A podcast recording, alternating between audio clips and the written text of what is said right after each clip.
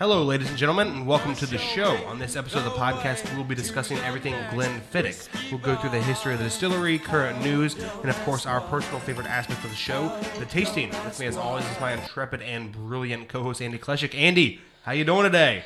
Good. I'm missing my Game of Thrones and Oh House of the Dragon goodness. now. Um, It's that's so sad now that's gone. yeah, it's an epic conclusion to the uh, season, but hopefully they come back for at least two to three more seasons. oh, I'm sure they will. Um, They know they've already confirmed for one more at least. yeah, And they have at least one more confirmed. And as you yeah. mentioned earlier, George R. R. Martin has confirmed they need at least four seasons to get this done. he so. he thinks if yeah Yeah.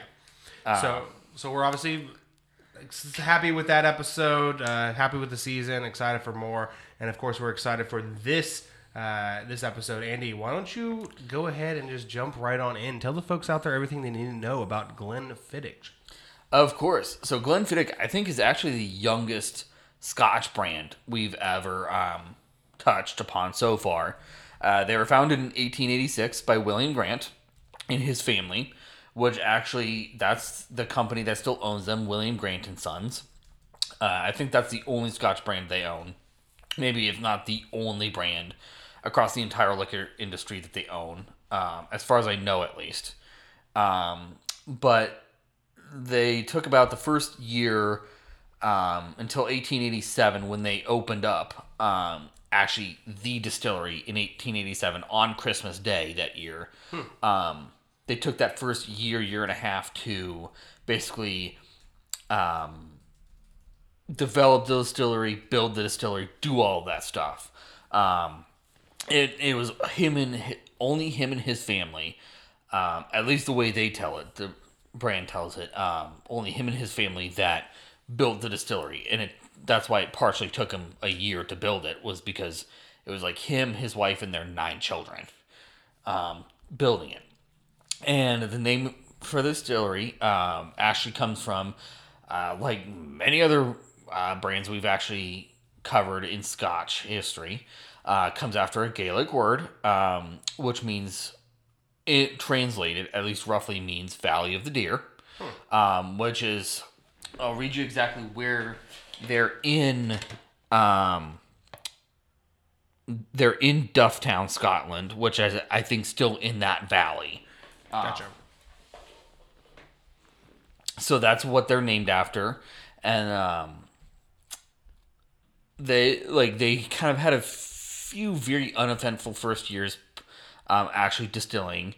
Um but they were one of the few scotch brands um, to still be distilling maturing and operating during at least scottish prohibition um, thanks to grant's uh, William Grant's grandson, Grant Gordon. Um, and actually, much like in America, where there was only six bourbon um, distilleries operating fully throughout um, American Prohibition, uh, Glenfiddich was one of only six Scotch distilleries operating during that entire time.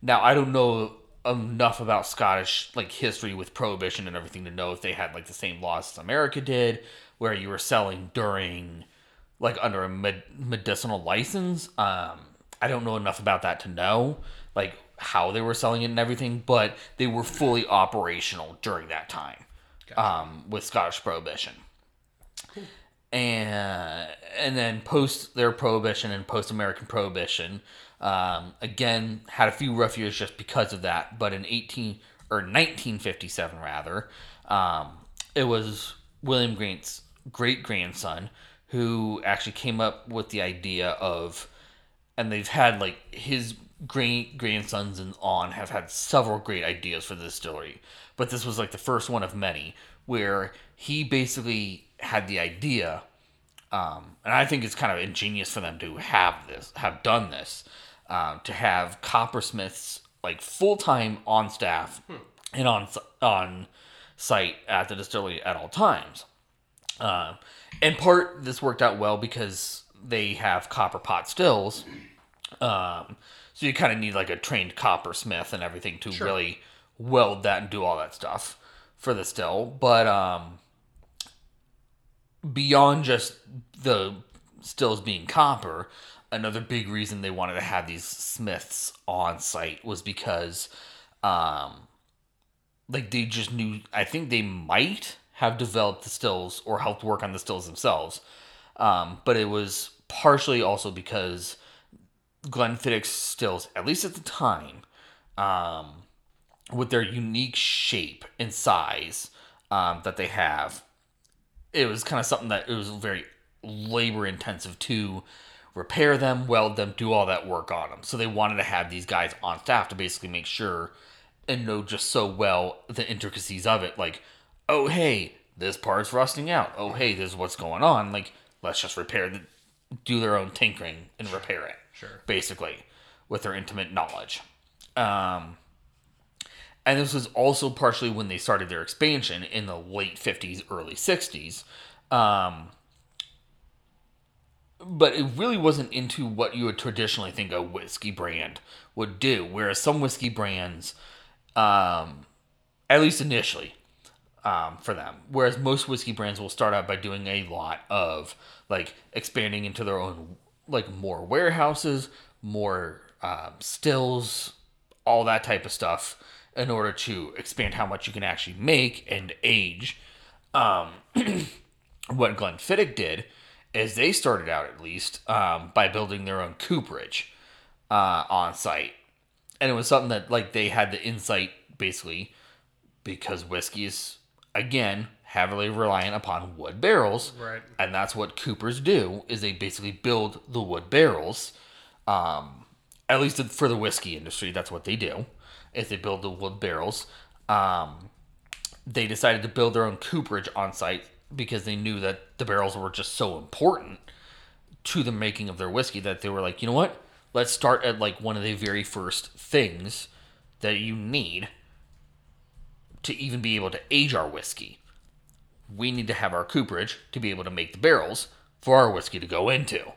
Um, so they definitely control, and I think that is still operational. As far as I know, that's still operational for them. Um, the cooperage is. So that was something that they tried to bring that on site in order to, um, y- you know, control another variable factor in how the, their whiskey is made.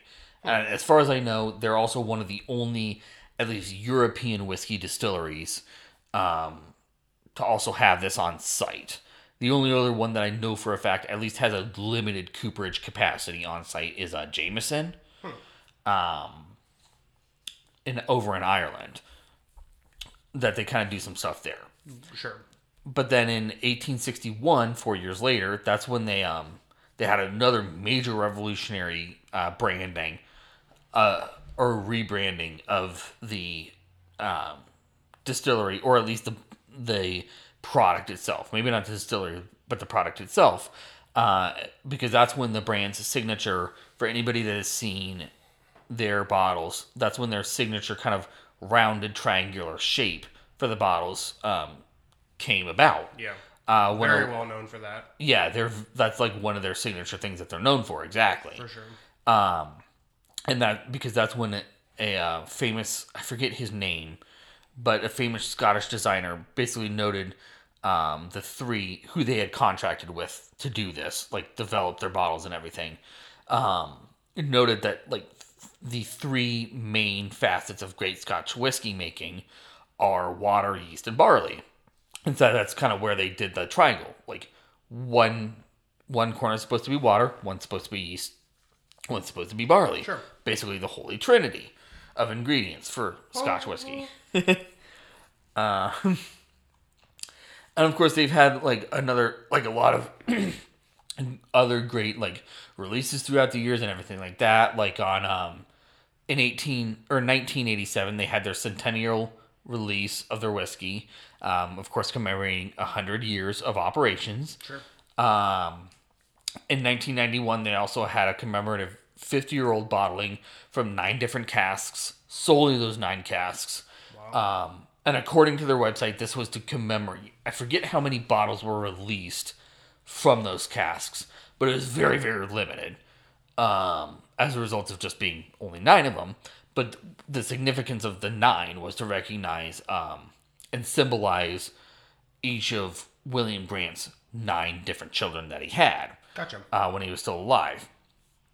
And then in um, 1998, that's actually uh, when they had they started a new um, aging method, at least for their 15 year old. And to my knowledge, based on their website, it's still only s- exclusively used for the 15 year old. Um, their Solera aging method, which I know this is common in wine to do. Um, and I, know, I think we talked about it in our um, way back when we when we did it in a lot of our bourbon episodes um, with Blade and Bow. Basically, Solera aging is where you'll take like you're kind of continually aging the whiskey. So like you'll have say a whole bunch of like barrels that are aging up to five years, and a whole bunch of them that are aging up to ten years, and then up to like in Glenfiddich's case, up to fifteen years. Um, and so you're basically just kind of doing like a waterfall effect of those barrels into each other, so that you're only pouring out so much, and it's gain, continuing to gain complexity Interesting. in the end product and kind of continuously changing with each batch year to year that you're releasing. Uh, and like I said, as far as I know, based on their website, that's only used for their 15 year old Scotch whiskey Gotcha. for Glenfiddich. Um, and in 2010, they uh, kind of had a little bit of an issue with one of their um, aging warehouses. Uh, the roof of it actually collapsed during like the middle of winter when it was about minus 2.2 degrees Fahrenheit.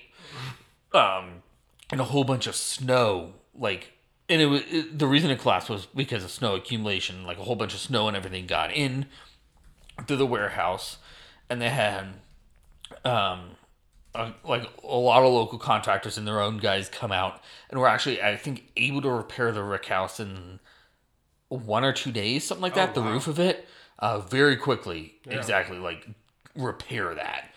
Um, and so they, as a result of that, and I, again, I think this was another just very limited release that they did just for that year. Um, or next year in 2011 bottled it.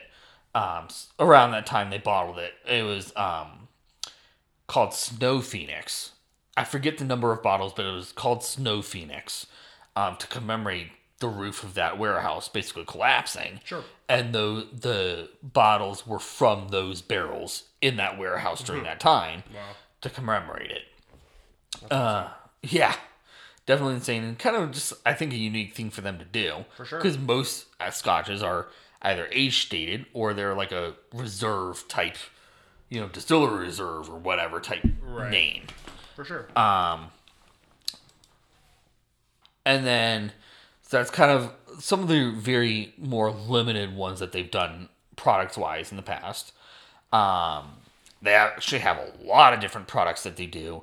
Uh, they had the twelve, the common like staple ones that they have are the twelve year old, which we're trying today, and then they have a 14, 15, and eighteen year old. Like those are the four that you'll probably be able, at least in America, that you would probably be able to walk into most liquor stores that have a decent Scotch selection and be able to find at least one or two of those, Cool. if not all four.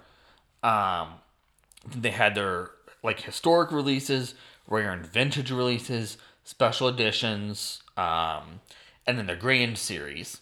And then I think in the last year or two, they actually came out with their um, time reimagined editions, which are like I think a 30, 40, 50, and maybe a 60 or 70 year old. They have it on their website. Um, Yeah. basically all the specifics of this. But again, it's kind of like just like I was alluding to there a bit, like basically decades of uh, at least from 30 years up to 50 years of what their whiskey kind of should taste like Wow. of those bottlings. Um, and like very ornate bottles, uh, like some like what Macallan has with some of their limited releases. Um, as an example, very ornate packaging, like the everything about it, just kind of something to commemorate. Oh, hey, this is what a like this is what we're trying to reimagine a whiskey from at least here in 2022, like 50 years ago in 1972, here's what it should taste like Yeah, now. definitely. Or say 70 years ago, like 1952, whatever. Uh, in terms of the decades that they're releasing it, like that's what they're trying to commemorate and reimagine in that it's series, as I understand it from their website. I love it. Uh, all right, you ready to do the tasting? Yeah, Cool. As Andy mentioned, we're going to do the 12 year. And uh, as always with our tastings, we're going to start with the nose. Ooh, I get almost like like a pound cake or like a rum cake note on there with like um, raisins, plums, stuff like that on the nose for me. Some like darker fruit. Yeah, Yeah, absolutely. I'm getting a very, very traditional Scotch Yeah. note, peat, um, maybe some some sherry, but also you know just also very much what you were picking up as well. yeah. Like it, it's very exactly. I mean, like you said, I'm kind of picking up those like fruity notes in it, but as you said, it's very. If you think about Scotch, uh, very traditional what Scotch should taste like, or at least smell like when you think of like a fruity or floral. Well, not floral, but at least a fruity Scotch note. definitely. All right, let's give it a taste. Cheers. Cheers.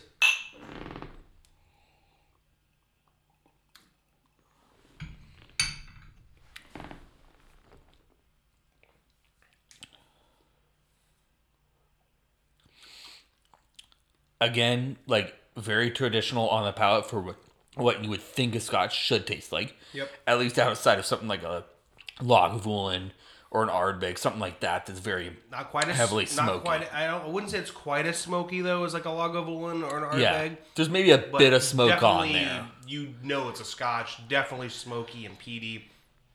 I'm getting more of like those dark fruits that you were talking about. Yeah. That like exactly. Like for me, that is what's dominating the nose and the palate.